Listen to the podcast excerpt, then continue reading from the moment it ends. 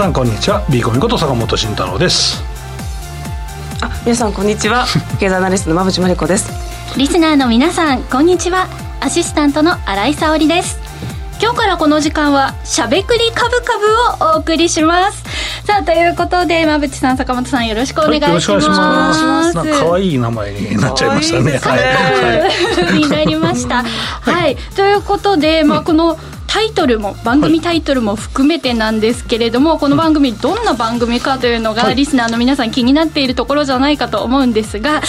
はい坂本さん、はい、そうですね。まあ、えー、株の話をまあちゃんとしましょうと、はい。えー、いうことをまあ一つのコンセプト。とあとも月曜日にね、えーまあ、放送しますので、えー、まあ先週末から今週まあ先週末で週末で自分で、えー、投資戦略組み立てるっていう人は多分いると思うんですけどでもそれが間違ってることってあるじゃないですかだから、月曜1日見てもう一回軌道修正しましょうっていうのは考える時間があってもいいのかなと思うので、えー、そういう方にねぜひ聞いてほしいと、えーまあ、今まではどっちかというと個別株の話なかったんですがそこも入れながらですね、えー、情報があの内容は濃いね、えー、番組にしたいなと思ってます、やっぱり月曜日に振り返っておくっていうのは1日見て戦略変えるっていうのも大事なんですね、うん、うん、収書で間違ってしまうとずっと間違う可能性ありますから、はい、それでうまく使ってもらえばいいかなと思ってます、はい、うんまあ新興市場の話とかもちゃんとしていこうと思ってて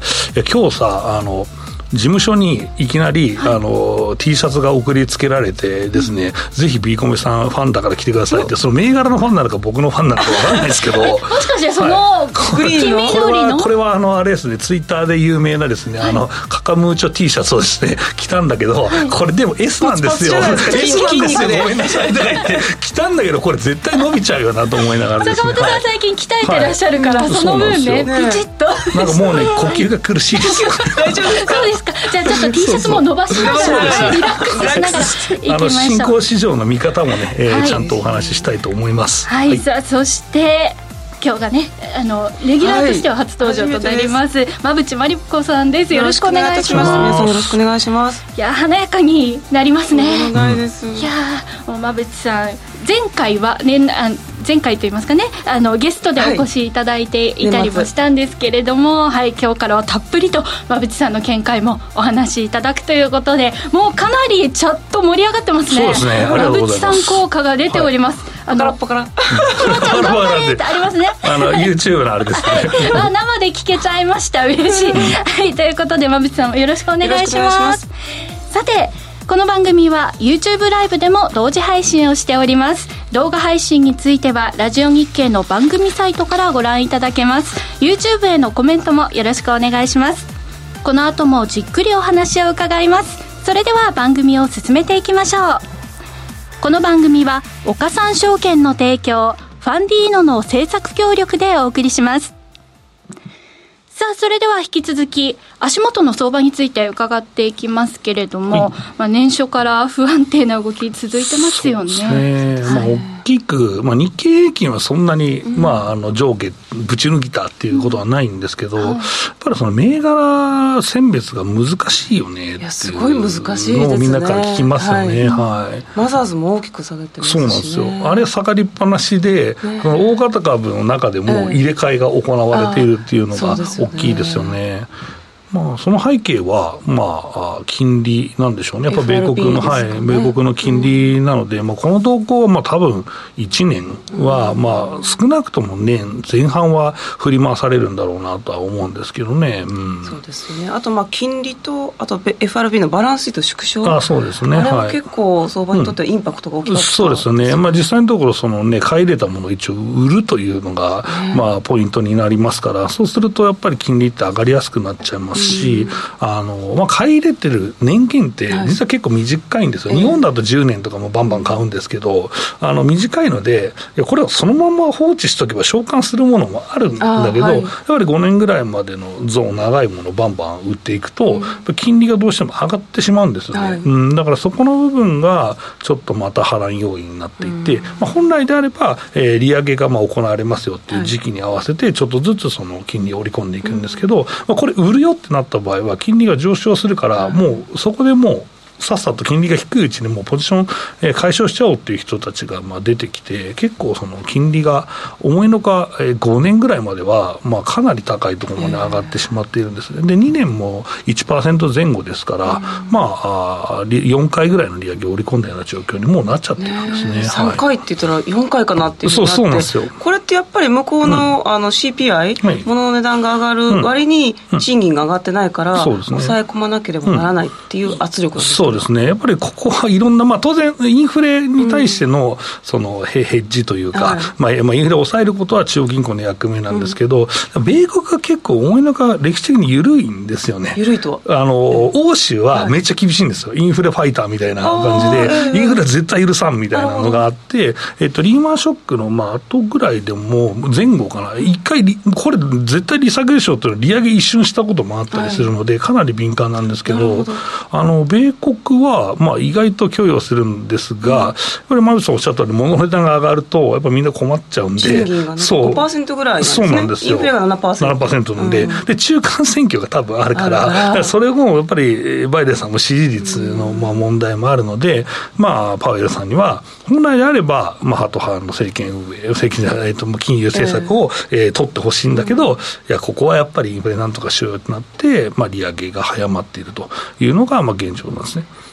いつも思うんですけど、うん、中央銀行って日本もそうですけど、うん、一応中立的なスタンスを取るっていうのが前提だけれども、うんはい、かなり今回政治問題化してきて、まあそういうもんなんですね。まあでも忖度もあるんだけど、あるし、それはやっぱり、そのなんだろう、えっと、うん、まあ指名するのが政府じゃないですか。だからある意味、ある意味、日本だと、まあ実際ね、その野党の反対とかもあったり、審議の時にあるんですけど、まあ、あのそれ、息はやっぱかかりますから、うん、あそこはある。まあ、あとはその金利が、まあ実際上昇、インフレのまあ抑えるために上昇しましたってなると、やっぱりその選ぶ株が変わってくるんですよね。うん。そこがですね、えー、まあ、この相場の拡乱要因の一番大きなところだと。まあ、えー、一言で言うと、えー、今まで、えー、その金利が低かったことで恩恵を受けてたハイパーグロスという、うん、えー、成長株がですね、えー、まあ、利益確定売りをにさらされてしまうという中で、まあ、ちょっと地殻変動が起こっているというのが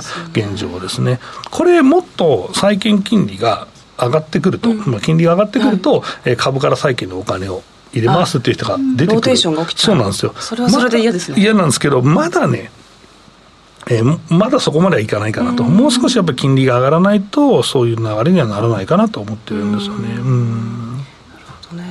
あとはやっぱりその過去にリーマンショックの後に、まあテーパリング利上げの時期はそんなに株が下がらなかったけれども、バランスシート縮小した後に、20%ぐらい下がったってみんな覚えてるからそうそう。その時が来るって今思ってるんですよね、まあ、それはもうちょっと先だし勝手に多分召喚されますよっていうイメージがちょっとシナリオが変わっているので、まあ、そこの織り込みが行われてでも今の織り込みって3月の利上げまで織り込まれつつあるんじゃないですかね。確かにそうですね、うん、と考えると、まあ、これ3月までちょっと地殻変動が起こって、でその後どうなるか。でその先の見通しは、まあ、一応利上げは9回とか言われてますけど、はい、多分しねえだろうとか、その、ちょっとお休みするだろうとか、時期伸びるだろうって思ってるはずなんですよ。それはインフレそう、そうです。インフレが落ち着けばっていう話になるんですね。うん。だからまあ、そこをね、どう見るかっていうのが結構ポイントかなと僕は思うんですけどね。うん。まあ、今の相場はだからあその金利が上がった時のシフトをしているというのがまあ、一つの、うん、まあ現、現象というか、まあ、写真になってるのかなとは思うんですけどね、えー、ねじゃあでも金利上がるときって何買えばいいんですかっていう話に多分なると思うんですけど、あのそれって銘柄、まあ、基本銀行株ってコメントもね、えー、あるんですけどね。上がますよね。そうそうそう。でも実は関係ないですね。関係ない。そうそうそうそうそう。そこなんですよ。そこなんですよ。さすが馬渕さんですね、いや、これ、関係ないですよ、で基本、銀行株が上がるときって、日本の金利が上がらないと、やっぱり継続的に儲からないんですよね。うん、でも、まあ、一応一部ね、えー、外債での運用をしてますので、その分の収益期待とある。で、まあ、それ以上にやっぱ保険株が強いっていうのがあって、強いですね。これはわかる。配当でも利回りも高い、ねうん、そう、利回りが高いですし、うん、えっと、まあ、保険会社がやっぱりその債券で運用しますから、あの金利が上がってくれるとやっぱ助かるっていう面が強いので、そこはまあいいいいなと思って見ているところですね。はい。高値更新しているような銘柄ってね、保険がね、そうそう結構ランクインしていて、意外とね。あと商社とか、ね、商社ね。そうか、売上じゃなくて、その運用の方で利益が出ているってことなんですね。そうそう。えっと、保険だと、えっと、ヒーサ、ヒーサとリサと、えっと、あとシーサって言っちゃいけない危険差っていう3つの、あの、なんだろう、源泉、利益の源泉があって、ヒーサっていうのは費用差で、その、えまあ、ある意味、その保険の運営資金を持ってて、もらってて、事務、事務とか、それをまあ、縮すると儲かる。で、リサっていうのは、さっき言った、えー、利子ですね。えー、だから、その運用して、運用益の部分。で、えっ、ー、と、危険差、死差っていうのは、えー、まあ、生命保険だとしたら、えー、まあ、一応たくさん死ぬと、ある程度死ぬ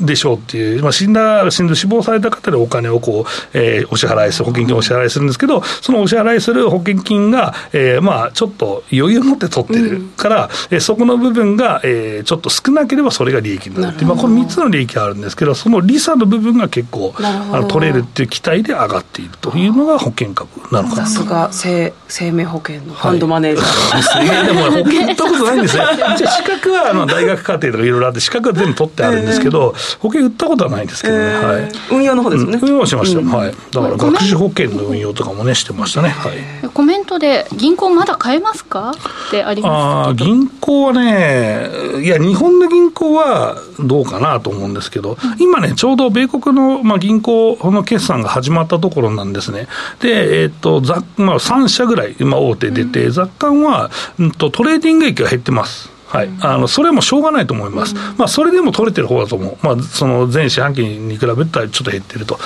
あ、それもしょうがない、で、えー、っと相変わらず好調なのが M&A の仲介のフィーとか、そういう投資銀行部門のところですね、えー、そこのフィーがまあ相変わらず取れているというのがありますので、まあ、今のところ、えー、好調だと思うんですけど、えーまあ、利益は予想を上回っているんだけど、えー、株式のその株、その決算に対するジャッジが厳しくて、まあ、暴落している株もあるというところなんで、まあ、その辺をちょっとね、えー、見極めていけばいいんじゃないかな、まあ、ちょっと、うん、このまあ、一番最初の、ね、銀行株の米国の決算を見るというと、やっぱハードルがかなり高いなというのがあるので、そこでちょっと大きく米国の指数が動かなきゃいいなっていうのが、今週の見通しに、まあ、注目点の一つかなと思ってますね。はい、はいではもう順調にしゃべくり続いておりますが、ねうん、続いてはこのコーナーです。坂本慎太郎のマーケットアカデミア。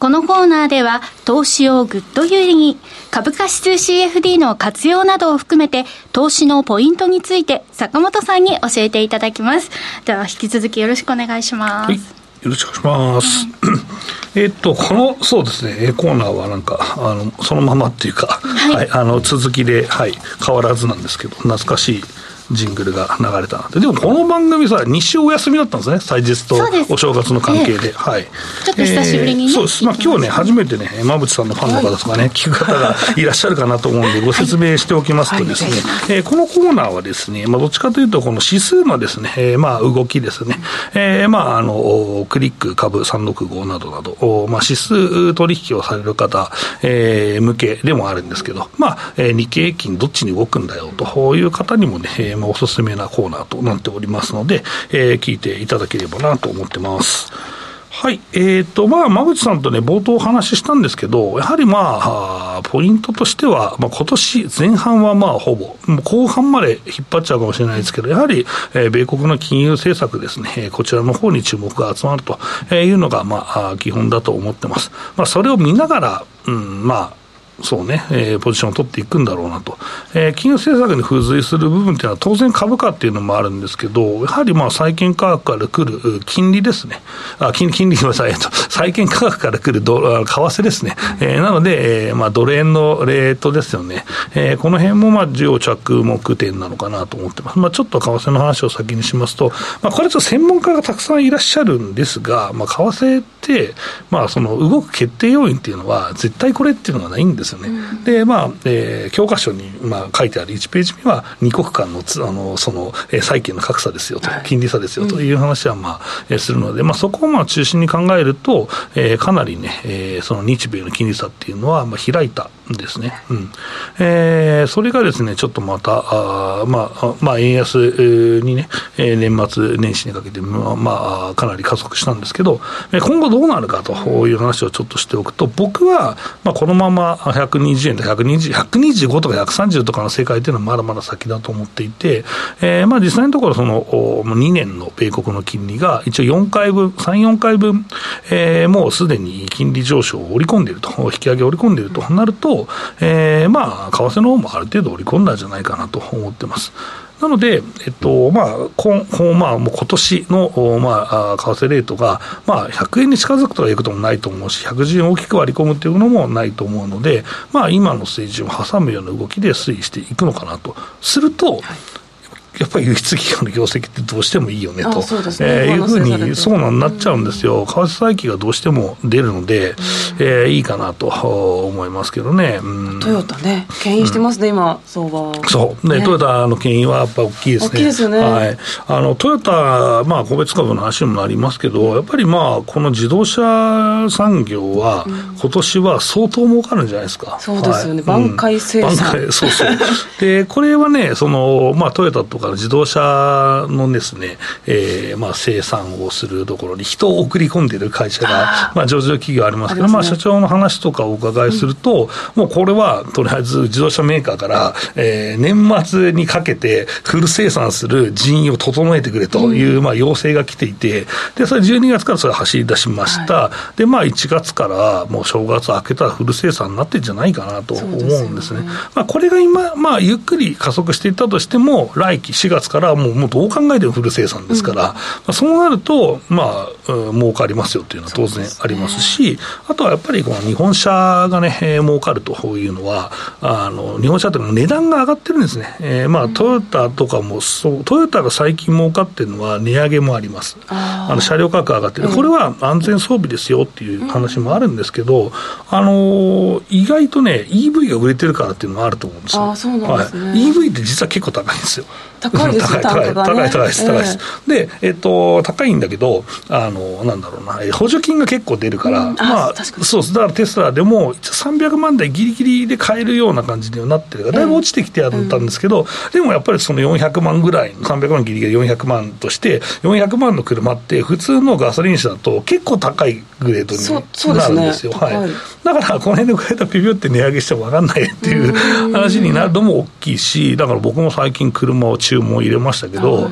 うん、車両価格で500万ぐらいして、なんでスバルでこんな高いんですかみたいな話にもなっちゃうんで、まあでもそこはね、また利益の源泉になると思うんですよ。で、ここが多分来年の来年度のですね、えー、まあ収益の肝に僕はなると思います。うん、で、えっと、僕の資料からいくとですね、5ページを出していただきたいんですけど、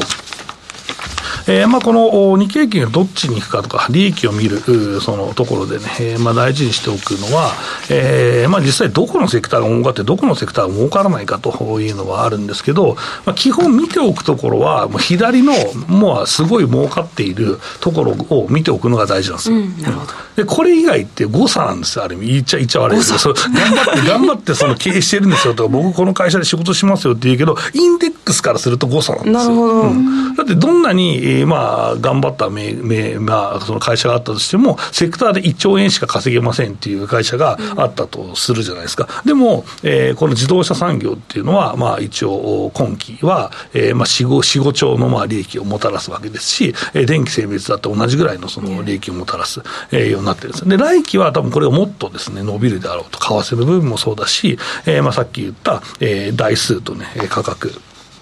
まあ、このマージン考えると伸びるだろうと。すると、えー、まあこれ自動車伸びるねと。で、情報通信は基本、まあ安定した収益プラなんだけど、ソフトバンクで動くねと。あ確かに。であと銀行は、まあ一応硬いねと。えー、まあ一応そのコロナの時の、まあ繰り入れもありますからね、引き当ての。うん、えー、あり、戻しもあるし、えー、あとは電気精密はソニー含めて絶好調ですねと。これはもう続くでしょうと。えー、まあ商社卸売は、まあ、ある程度の業績は取れるかなと思うんですけど、まあ、そうね。えー、今期ぐらいだとしても全然まあよくできたと思ってますし、えー、そう考えるとそれをまあこのセクター大丈夫そう、大丈夫そうじゃないって考えていくと、多分硬いところのセクターは大丈夫そうなんで、うん、来期もまあ好調でしょうと考えられるわけですね。だからまあ増益は、えー、今期は一応最高益に2級でなりましたけど予想が、えー、これがですね、1個前のページですね、はい、えー、4ページに、えー、見れる方は見ていただきたいと思うんですけど、えー、この、えー、今期がですね、えー2級の段階で、えー、業績予想が2018年3月期を超えて最高益になったと、うん、えー、いうことになってるわけですね。はい。えーまあ、この最高益がやっぱりその、まあ、なんていうのかな、今後、えー、このみんなに浸透してくるとですね、日本株もまあ案外いいんじゃないと、だからこの低 PR が案外、なんていうのかな、あうまくね、えー、その認知されることによって、下には当然硬くなるし、えー、そこから上がっていくしということも考えられる、日本株は、まあ、下に硬いんじゃないですかと、えー、思います。まあ、えー、基礎から、えー、結構その、下には硬いなと、えー、気象、えー、1929とすごくいい業績出してきてますんで、やっぱり日本株弱い弱いとだめだと言いながら、下抜けしないっていう理由は、やっぱり業績が支えてるからだと僕は思ってますけどね。うん。まあ、そこがえー、今期のね、えー、一応その日本株下値の硬さと上値の見通しなんですけど、まあそうですね、えー、じゃあこれを、えー、どういうトレードにどう生かすのかという話に多分なってくると思うんですけど、えー、これがまあ1ページ、2ページにある、まあそうね、2ページにしていただこうかな、えー、あるんですけど、まああのペアトレードなんじゃないっていう話で、えー、見てます。まあこれは、えー、日えー、まあ、クリック株365であれば、まあ、指数の取引ができますから、えー、まあ、2億ダウをね、えー、まあ、結構空売りとか売ってですね、えー、まあ、日経平均を買うというですね、合成ポジを取ることによって、この、えー、鞘が縮小を狙うというですね、えー、ポジションなんですね。これ過去を見ると何回もこれですね、えー、鞘が閉じておりますので、うん、えー、3回ぐらい大きくね、閉じてる局面があるんですけど、まあ、ちょうど大きく開いているので、まあ、えー、レバレッジをね、かけすぎずにですね、えーまあ、ある程度の、ま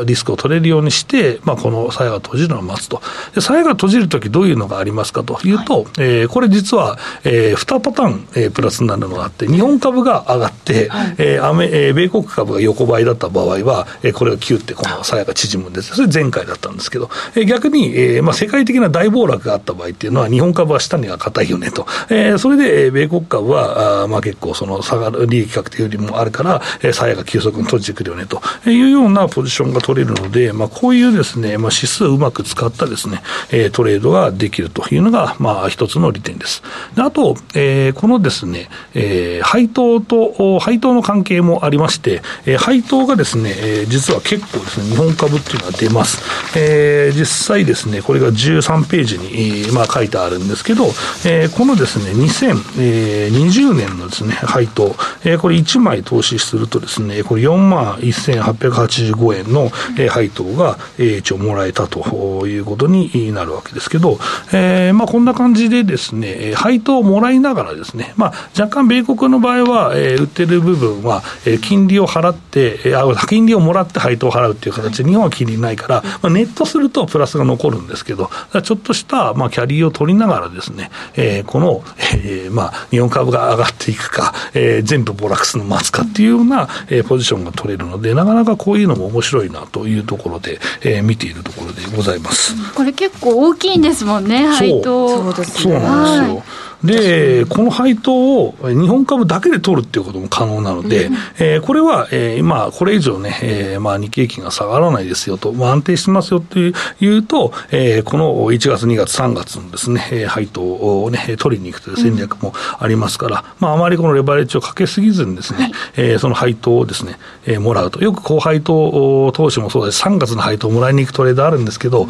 えー、これをですね、えー、実際指数でもできちゃうよと。うん、ね、えー、まあ当たりり外れありますから、まあ、個別銘柄。ね。まあ、こういうやり方でレバレッジかかるというのもあるので、まあ、ちょっとね、一つ、えー、やり方にね、組み入れてみると面白いんじゃないかなと思います。これあれですよね、坂本さんが常々、証拠金は余裕を持って入れておくようにと。そうなんですよ。はい、私もクリック365、実はアベノミクスの真っ只中でこの商品やってたので、めちゃめちゃレバレッジちょっと高いじゃないですか。そうそう、だから本気でかけると結構かかるから、結構かかるすごいですよね。でも配当は、あれ、うんもらっちゃう。だけど売りで入ってたらえらい取られるみたいな心配したみたいな経緯があります。あるんで、両方やるのがね結構面白いですよ。ですね、私も年明けにですね、ロスカットの目に遭いまして。はい。そうなんだ。あのゼロにはなってないんですが、あの削れたこれまでのあの良かった分がさよならみたいな。結構ね証拠金大事ですねこれはね。そんな新井さんにですね7ページにですね、え岡さん証券と岡さんオンライン証券の経営統合記念キャンペーンがですね、実施中でして、ね、えー、これ使った手数料によってですね、コースがまあ変わってくるんですけど、はい、何か実は、えー、新井さんのですね、損を埋めるですね、ものがですね、ひょっとしたら当たるかもしれないと。あるかもしれないですね。まあ、ぜひです、この機会にね、えー、講座解説をしてみてくださいえ結構パソコンとかタブレットとかカメラとかがもらえるかもしれないですね。嬉しい。このキャンペーン期間、うん、総額300万円相当が豪華商品プレゼントということで、キャンペーン期間が、えー、1月3日月曜日から2月28日月曜日までということで、まだまだありますね、期間ね。はい、はい、間に合います。まだこれからの手数料でもいけるんじゃないかなと思います。はい、ぜひ皆さん、こちらもチェックしてみてください。証拠金はたっぷりと、はい、預けておくように、ということですね。以上、坂本慎太郎のマーケットアカデミアでした。今、投資家に人気の金融商品、クリック株365をご存知ですか？クリック株365は日経225やニューヨークダウといった世界の代表的な株価指数をほぼ24時間、日本の祝日でも取引できる注目の金融商品です。さらに現物の株式と同じように配当が受け取れることも人気の理由の一つです。岡さんオンラインでは新たにクリック株365講座を開設されたお客様を対象に最大5万円のキャッシュバックを実施中です。詳細は番組ウェブサイトのバナーから。クリック株365なら岡さんオンライン。当社が取り扱う商品等には価格変動等により元本損失、元本超過損が生じる恐れがあります。投資にあたっては契約締結前交付書面等を必ずお読みください。金融商品取引業者、関東財務局長、金賞第53号、岡三証券株式会社。しゃべくりカブカブしゃべくりカブカブ株式投資について喋りまくるというこのコーナーです。え今日のテーマはですね、成長株投資についてしゃべくりカブカブです。さて、マザーズ市場、厳しい動きがね、先ほどもありましたけれども、動き続いています。バリュー投資が今の基本の流れとなっていますが、あえて新興成長株をテーマに、今回お話を伺いたいと思います。ここのテーマ、個人投資家好きだからね、避けて通れないですよね。はい。はい、この辺はね、馬口さん主体でやっていきたいと思いますので、はい、よろしくお願いします。よろしくお願いします。今やっぱり一番皆さん気になるのは、このグロース売りがいつまで続くのか、そうそうこの時期ですよね。ねこのグロース売りって本当いろんな人困りますよね。困りますよ。だって株式って、まあ、僕はちょっと結構ねあのひねくれてるんであれですけどあの株のその醍醐味は成長株を買うことですみたいなことを言って、ね、信じて疑わない人がこう見てる人たくさんいるでしょうからね、はい、指さしちゃダメ、うん、そうそうそう。なので一応私なりにロジックというか、うん。はい、ちょっと資料を作ってきたんですけど、うんうん、1 2 3 4 5ペー7ページ目ですかね、はい、はい、たくさん資料グロース売りはいつまで続くのか、転換期というところで、今冒頭ね坂本さんと一緒に、あの今の状況、これは今バランスシート縮小に備えてバリュー株が買われているということと、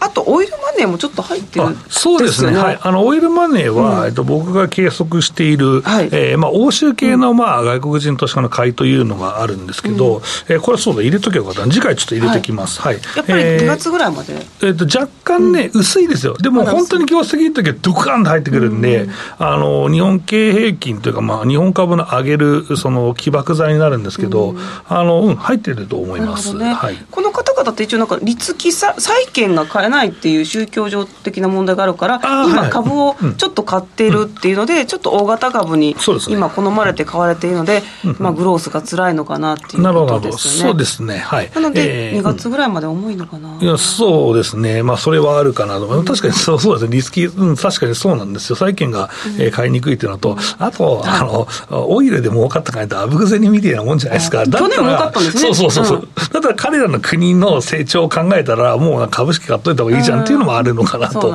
思って、でも結構彼らって出入り激しいですからね。あの、やっぱり、いまいちと思ったら売られるし、いいと思ったら買われるんで、あの、結構そこは足が速い資金なので、追っかけてると面白いですそうですよね。でちょっと私なりに期待感として、はい、まあ、岸田政権がちらほらメッセージが出てきていて、まあ、あの年初のあの 送電網を巡らすとか、なんか公共投資を匂わすような、あの発言が増えてきていて、おそらく3月に予算が組まれて、4月に大型のこう公共予算が組まれるんじゃないかなと思ってるので、そのあたりこう新年度境目に、このグロース売りの相場がちょっと、まあ、転換点を迎えるんじゃないかなと思って、一応考えてます。はい。まあね、去年の頭からずっとマザーズ指数下がってるようなもんですからね、ね。まあ、どっかで転換で、500ポイント割れ前後かみたいなコロナのとこからもう3倍近くなりましたからね、そうなんですよね。それでまたね、利益確定になっちゃってるなというところで。はい、はい。で岸田政権の、はいね、今日もねいろいろお話をされてますけれども、ちょっと次のスライドで、はい、まあ、岸田政権が何を考えているのかっていう一応ここで確認しておきたいと、うん、分かんないですよねこれね。そうなんですけど一、つ、はい、つだけ私ちょっと理解できたことがあって、ね、その財政の単年度主義の、まあ、弊害是正、はいはい、これをしようとしているから、みんなわからないんだって思ったんですよ。つまり10年20年のことをたくさん今歌っていて、うん、だからみんないつの話なんだ？これいつ実現するんだって思うじゃないですか、うん、そもそもそういう政権なんだと。これ、めっちゃ困りますよね。だから僕らみたいな仕事してる人って、あの、セクターの話をすると、まあ、国策ですみたいな話をして、このセクターですみたいなので、まあ、選んでいくんですけど、まあでも去年はね、再エネですとか言って、レロまで焦げて、うわみたいな話になっちゃって、とんでもそのセクターになっちゃうこともあるんで、まあ、そういうそのセクター見つける人が結構その、な何をその話したらいいのかっていうのは分かんないですよね。テーマ投資が難しいですね。そそこはみんな困ってると思いますよ。なので、まあ、今出てきているのがね、科学技術の進行として大学ファンド、これ投資テーマになりづらいですし、あとまあ、経済安全保障、ここは半導体が今力入っているなっていう印象ですね。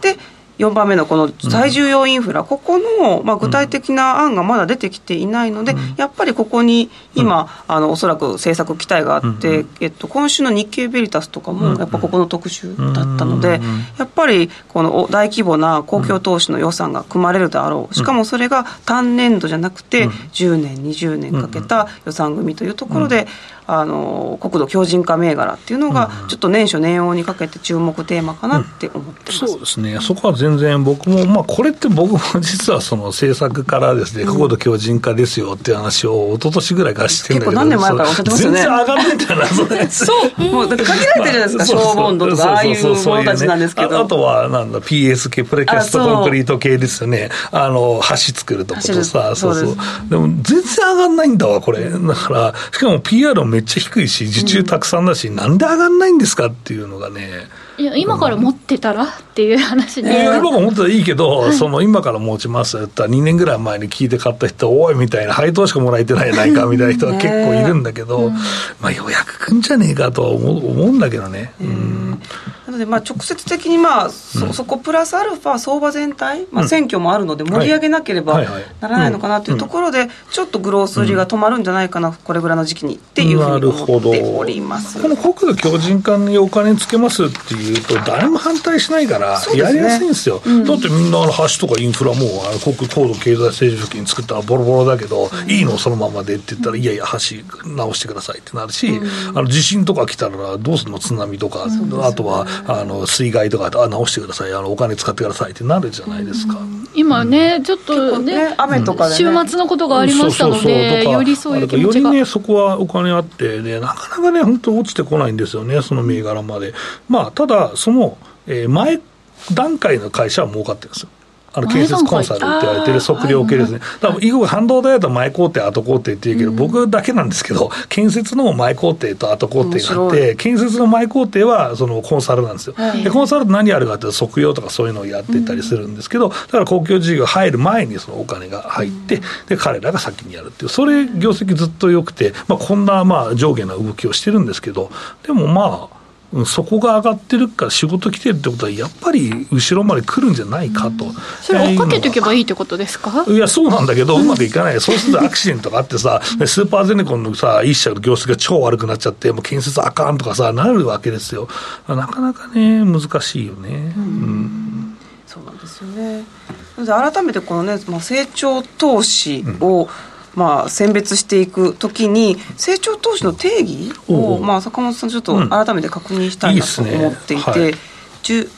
これ9もうこれは、ね、11ですかね、はい、馬淵さんにぜひぜひ教えていただきたいですよ、はい、改めてこの成長投資の定義なんですけども、うん、まあ、業績が良くて株価が評、うん、高く評価されている。あるいはまだ評価されていない、うん、そして今後成長が見込める株式のことということですよね。なので、まあ、業績を見れば売上と経常利益が年々大きく増加しているということと、あとは最先端技術とか、あと流行の業種、こういったところが当てはまってくるのかな、さらには ROE が高い企業、こういったものが、まあ、成長株投資なのかなと思って、この中からちょっと選別していくというところになってくると思います。選別がむちゃくちゃ難しいですよね、めちゃくちゃ難しかったですね。というか、なぜかというと、これはもうすでに評価されているものがあって、知ってる人は知ってても買ってるんですよ。そうなんですね。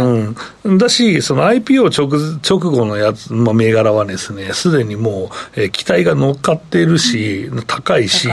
でこれ、難しいんですね、だからそのうまく成長株投資って、皆さん、天馬川を探すぞっていう人いるんですけど、まあ、ある程度、成長株だと思って、PR が、まあ、成長株の定義って、まあ、どんぐらいなんですかって、そういうバリエーションでいうと、まあ、東証一部、同型株は30倍以上だと思っていて、新興株は50倍以上だと僕は思ってるんですけど、だから、えー、と50年、えー、そのその会社が利益を生み続けると、今の株価になりますよっていうことなんですよ、簡単に言うと。だからそ、それって結構な、その、なんだろう、えー、今はその未来儲かると、えー、この利益が加速度的に上がっていくというのが、えー、認知されてないと、なかなかその、まあ、株価のままいかないよね。っていうのがあるので、えー、実際それが、えー、最初は期待されてるんだけど、途中でうんってなって、えー、かなりの角度で成長していく、売上利益が成長していくっていうふうに見られているのが、ポキッとその、折れてしまうというか、横ばいになった段階でもう、とんでもなく、なんだろう、失望されてしまうわけですよ。うん、そこの見極めが難しくて、僕は、えーと、僕の資料をすぐ行けるんだったら言ってほしいんですけど、はい、えーと、僕の資料のですね、この、えーと、14ページですね。はい。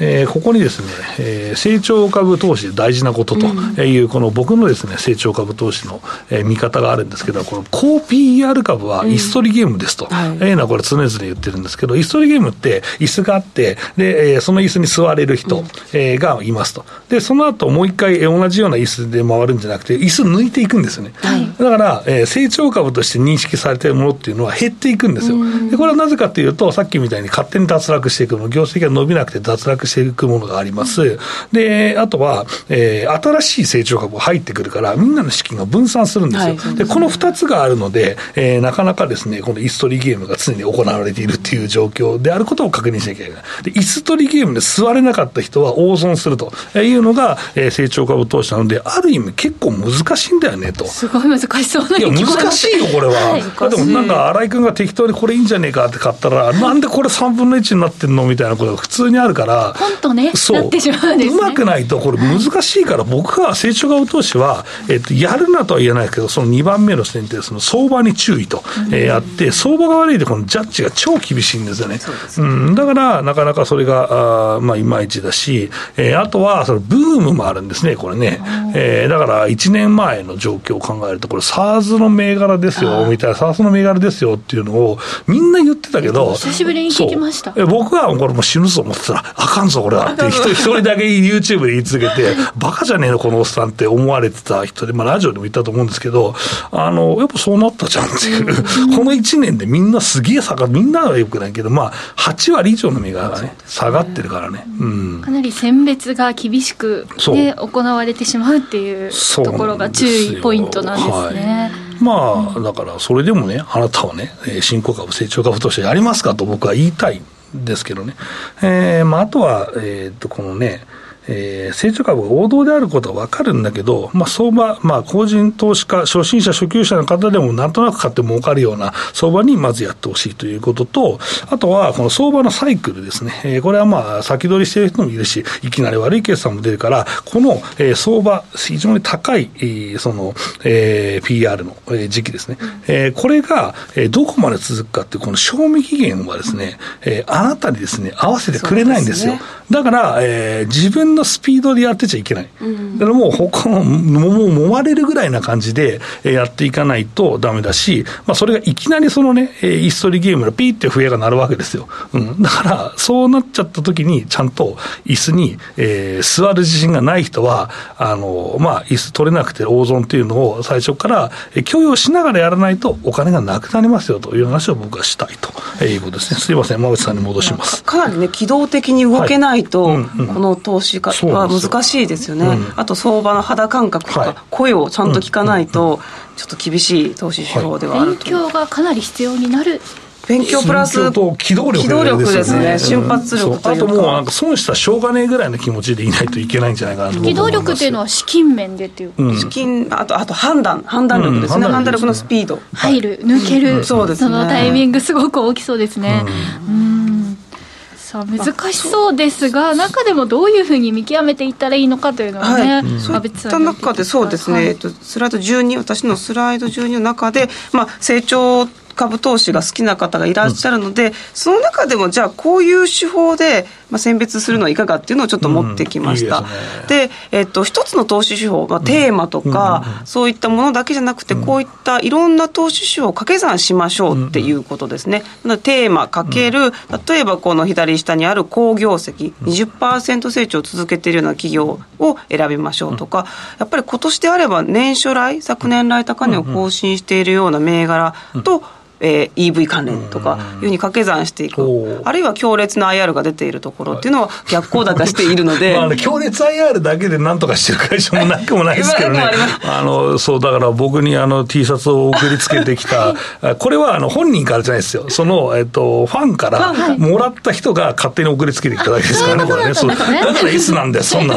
さすがにあれでしょ。伸びてきましただんだん。だいぶ伸びてきました、すいません伸ばしちゃいましたけど、ね、はい、はいなのでまあいろいろまあ投資指標一つに限らずいろいろ組み合わせた上で選定するっていうのをちょっとお勧めしたいかなとは思ってます。で次のスライドでじゃあテーマ。テーマ投資もいろいろ循環していくので、一応年初年王年末でこんなふうに区切ってみました。で年初はやっぱり EV これ面白いね松さんね。これはね皆さんね YouTube で見た方がいいわ。ありがとうございます。これね、えっと、年初年王年末でそのえテーマがこれが来んじゃねえかっていうのを予想したんだよ。これ面白いね。常にこれは、はい、あのまあ、予想しながら、はいはいはい、あの状況が変われば変更していこうと思っていて、いいい1年間通してこれは皆様にお伝えしていこうかなと。いいねいいね、これ変わりましたら色変えてさ、いい。ね、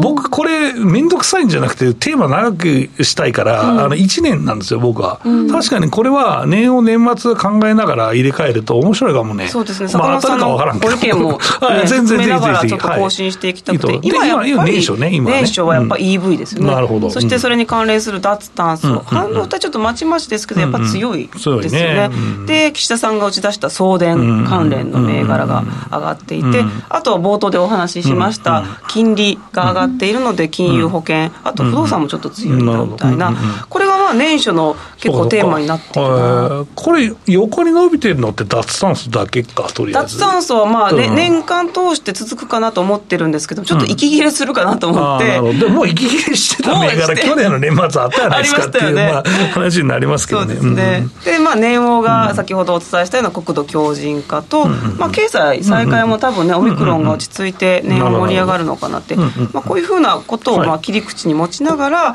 先ほどの年初来高値とか、好業績の銘柄をピックアップしていくといいんじゃないかって思っていやいいですね。これ毎回はいあの議論したいです、はい、はい、お伝えしたいと思います。でえっと馬内さんの個別銘柄の話もちょっと伺いたいなと、はい、思ってます。ありがとうございます。じゃあちょっと銘柄一ついきましょうかね、はい、えっとロードスターキャピタル一ついきたいと思います。これじゃあ今までおはお伝えしてきたこの投資手法の中では、まず年初来高値を更新している、かける IR、強烈 IR を出しています。さらに、えー、業績が20%以上継続して上昇しているというところなので、結構その切り口がすべて当てはまっている企業になります。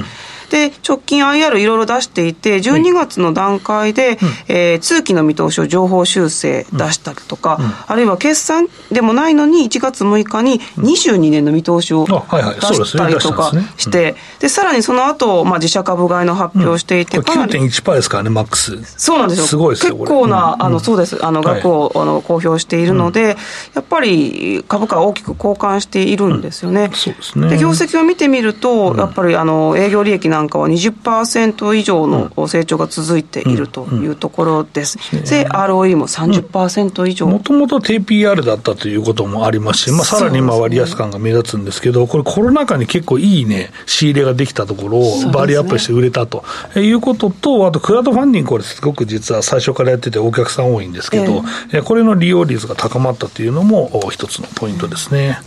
はい、ということで、僕の方の銘柄をちょっと出して締めましょうかと、はいえー、いうことですけど、えーとまあ、15ページですね、まあ、その買っちゃいけない新興株っていうのはどういうものかというと、まあ、このレノバですね、僕はこの、えー、レノバに対してはですね、非常に厳しい見立てをずっとしていて、もうね、これ、えー、これ本当好きな人がいて、個人投資家もかなり好きだし、機関投資家も買った人いると思うんですけど、もう否定的な意見がすごかったですね。もうこれは、もう成長株の、もう、えー、ど本命だよ、みたいなことで、信者が多かった。その信者が多かったっていう、信者っていうことは、馬口さんが出たいや、嬉しい嬉しい。いや、俺も言うけど、信者って。そうね、いいね、そういうのいいね。聞きましたよね。そうそうそうそう。なんで、そうそう。僕はこれはもうショートだろうっていう話をまあしてたぐらいですけどね。えー、なんですけど、まあ、このね、売上高が300億で、この時価総額が4000億を超えるような時期もね、えー、ありましたし、えー、あとは、その風力発電所のね、えー、とか取れなかったっていうので、ちょっと、えー、下がっちゃったんですけど、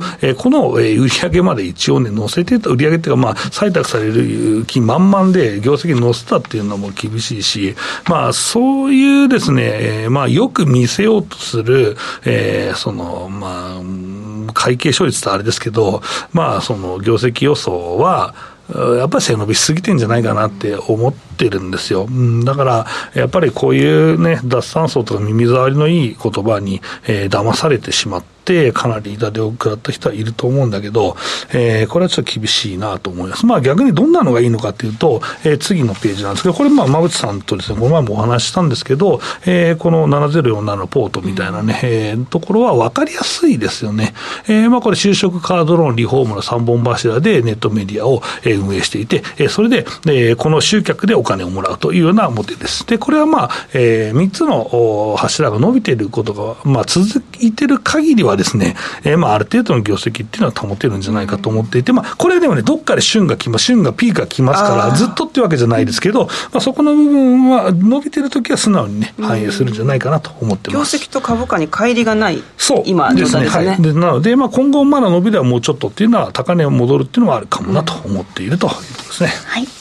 以上、しゃべくりカブカブでした。馬淵真理子の10分で教えて、ベンチャー社長。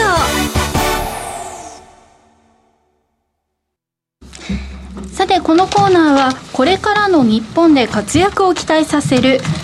期待される起業家ベンチャー社長に焦点を当てていきますこれからの成長企業のキーワードが分かれば投資の視点としてもきっと役立つはずです今日は株式投資型クラウドファンディング最大手のファンディーノで紹介しているベンチャー企業株式会社日本クラウドキャピタル CEO 柴原祐樹さんの登場です。それではここからは馬淵真理子さんよろしくお願いします。よろしくお願いします。えっと、ファンディーノはこれまで個人投資家が未上場株式に投資できるプラットフォームとしてシェアナンバーワンを築いてこられましたが、まあ、この度ねオンライン上で未上場株式を売買できる日本初のセカンダリーマーケットファンディーノマーケットを創設されました。今日は柴原さんにこの内容を詳しく伺っていきたいと思います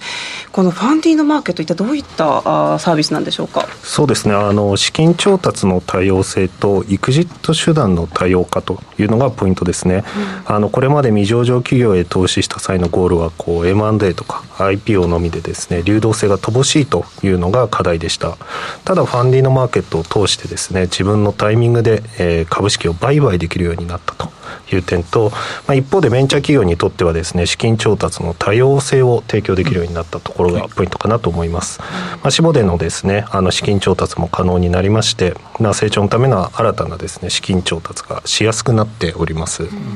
これは未上場株式がまあ民主化に向かっていくっていうふうな見立てでよろしいんですか、ね、そうですねあのより参加しやすいような、うん、えー、マーケットになっているのかなと坂本さんはど,、どのようにご覧になってますか、ね、このですねセカンダリーマーケットは非常にまあ面白くて、でまあ、実際、このベンチャー投資、まああまあ、エンジェル投資でもそうですけど、まあそのまあ、まだ上場してない段階で投資をすると、やっぱりその資金が固定してしまったりとかすることもありますし、えー、上場まではいかなくても、ある程度、えー、その会社が成長してしまった場合のその出口がですね、あるとか、その手段が広がるっていうのは結構、えー、大きいなと思っているんですですけど、えー、先日ですね、ちょうどこのですね、ファンディードマーケットの会見、まあ、その、えー、これから始めますよっていう会見があったんですけど、そこの発表会に僕も、えー、ちょっとですね、登壇させていただいて、えー、このですね、えー、まあ、えー、ファンディのマーケットもセカンダリーのマーケットなんですけど、まあ、この、えー、なんていうのその新しくですね、えーまあ、全部の企業が登壇、えー、そその、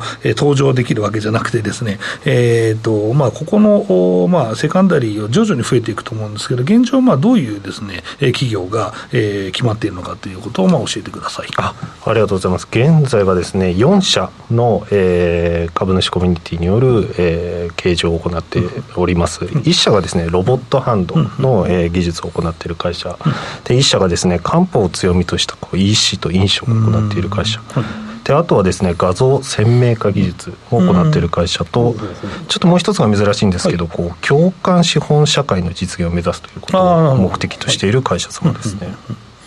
あのはい、前前回、前回でもこの前段の番組で、お越しいただき企業も何社かいてですね、うん、ああ、あの会社かなっていうなんとなくイメージが湧いたんですけど、えっと、これはでも結構そのベンチャーマーケットにとってかなり大きなインパクトになるんですけど、まあ、この4社も含めてですけど、えー、まあこの選定基準というのはどういうところから選ばれたんでしょうか？そうですね、まずあのしっかりとあの成長している会社様というところと、うん、まあ、当然あの、リスクの、えー、観点も重要ですので、えー、維持継続が可能な会社様というところの、まあ、2つの軸をですね、えー、選んで、えー、おります。あとまあ地域経済を支えていくとか、そういったソーシャルベンチャーも一部含まれているそうですね、あのまあ、当然あの、ベンチャー企業にとってはこう、ステップアップ市場のような使い方をしていただきたいのですが、われわれもう一つあのターゲティングといいますか、市場拡大していきたいのは、まさにですねこう地域経済を支えるような会社様にも、えー、ご活用していただきたいなと考えております。中小企業の方々も対象になってくるっていうはい、そうですね。今までこう中小企業の、えー、会社様ですとなかなかこう IPO とか M&A というエクジットを示すことができなかったかなと思うんですけれども、まあ、今回のように第3のエクジットの場を提供することによって対象先エクイティファイナンスの対象先が広がるのかなと考えております。なるほど。このまあファンディのマーケットをこれからね拡大していくためにいろいろ課題感があると思うんですけどもどういったことが挙げられますか？そうですね、まあ、拡大していくためにはですねまず、えー、我々もう本当足元といいますか、うんはい、あのまだサービスを開始したばかりですので、うんうんうん、あの UIUX とかですね、はいはい、あのお客様に本当にこう使いやすいような、うん、えー、ところを、えー、まずは、えー、解決していかなければならないかなと考えております。あとは株主コミュニティっていう制度をねベースに使ってらっしゃるんですよね。そうですね。株主コミュニティ制度を、はい、それは確かあれですね。未上場株のその売買ができるような、はい、環境ってもともと多分確か地場証券とかでも、はい、あの取り扱いがあったりして、ね。えー、はい、よく僕も見たことありますね、はい、地域に根ざした企業さんに、ちょっとクローズドなマーケットで個人投資家が売買できるっていうものがファンディーノと一緒になって、ネット上で売買できるっていうのが日本初なんですよね。そう他はネット上じゃなくて会いたいとかなんですね、すね。多分、はい、あの北陸とか結構ね、取り扱ってる地場証券があったりしますよね、はい、うん、なかなかでも、金商法のこう縛りがあって、はい、こう広告というかね、なんかあの勧誘がちょっと難しいんですよね。そうですね、あの原則ですね、発行会社に紐づいている既存株主様と、あとは役職員という限定がありますね。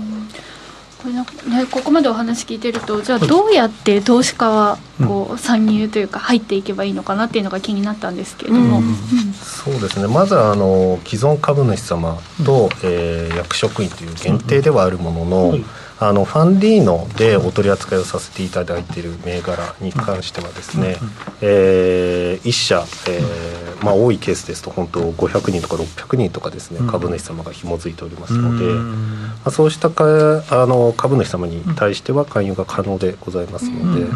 まあ、あの丁寧にですねファンディーノをご利用いただいて、えー、株主コミュニティもご利用いただくというような仕組みをしっかりと構築していくことによって広あの市場ですね拡大していきたいなと考えております。まずまあご興味持たれたらファンディのマーケットを検索してそこの中を見ていただくっていうのが一番いいですね。そうですね。はい。わ、かりました。あとは実際にこう、まあ、投資家がこのマーケット使いたいな、普通、あの証券会社とかって手数料いるじゃないですか、ああいったものもあるんですか？そうですね、手数料、今はですね、えー、6か月間無料でやらせていただいております。で今後はですね、えーまあ、月額、えー、税込みで1500円。と、えー、あとは、えー、トランザクションフィーというところを頂戴したいなと思っているのですが、うん、まずはあの試していただきたい利用していただきたいという思いが強いので、えー、6か月間無料というようにさせていただいております、うん、しばらくは無料だということですね。そうですねじゃあ実際中見てみるとなんかもうマーケットって始まってるんですか？その未上場の株の値段がついてるとか。動いてる感じですか、はいもう実際に始まっております。すごいですね。取引もあった。そうですね。今はマッチング期間といいまして、はい、これで確か株みたいにその時に板があるもの約定っていうわけじゃないんですよね、そうですね。あくまで相対の取引ですので、今がちょうどマッチング期間ですね。買いたいよ売りますよっていう期間があって、で期間を経たらマッチング、そうですね、まあ、マッチングしそうな状況にはあるのかなとね、そうですね、はい、いやすごい。日本初のね取り組みなので面白いですよね、はい、そうですね、まあ、使い方はちょっと頭の中でいろいろあるかなと思うんですけど、はい、またそれは後半でっていう形になるのかなと思いますけど、はい。うん、ということでこの続きはですねこの後の YouTube での限定配信で伺っていきたいと思います。YouTube 配信では今後の展開なども詳しく深掘りしていきたいと思いますさて来週は株式会社ロングタームインダストリアルデベロップメデベロップメあ失礼しました。来週は株式会社ロングタームインダストリアルディベロップメント代表と代表取締役谷口康夫さんをゲストにお迎えする予定となっております。さあここまでありがとうございました。ありがとうございました。ありがとうございましたさあ、ということで、あっという間にお別れの時間が近づいてまいりました。えこの番組では、リスナーの皆さんからの質問もお待ちしております。さあ、今日もチャットにたくさんコメントをいただいておりますね。はいすねありがとうございます。さあ、馬淵さん効果が出ているのか、かなりコメント、はい、はい、たくさんいただいてますね、盛り上がってます。この後の YouTube 配信でも少し取り上げていけたらいいなと思います。さて、えー、株式 FX をはじめ不動産、クラウドファンディングなど投資商品はすべて元本が保証されるものではなくリスクを伴うものです。投資の最終決定はご自身の判断で行ってください。さあ、それではリスナーの皆さん、また来週お会いしましょう。さあ、もう少しお時間あるということで、はい、失礼しました。緊張したね、緊張しました。そうそうそう。1回なんですよ。いや、でも1回目にしては全然馬淵さん喋れたと思いますよ。はい。で、馬淵さんの資料もまだありますよね。そうそう。はい、まだ。これ次回に使うんだ、これ。ストックでお願いします。今日の YouTube 配信でもちょっと時間が足りなそうなので、もう次回も楽しみということで、はい。もうね、かなり期待度が高まっているコメントが入っておりますので、リスナーの皆さんね、ここからどんどん増えていただけたら嬉しいですね。はい。番組も成長し、成長株となっていけるように、はい。愛される番組に。はい。そうですね。安全な成長株の番組になっていきたいと思います。安全な進行に努めたいと思います。そうですね。世界から、はい、私も成長していきたいなと思います。さあ、それではリスナーの皆さん、また来週。この後は YouTube ライブでの延長配信となります。引き続きお楽しみください。この番組は、岡三証券の提供、ファンディーノの制作協力でお送りしました。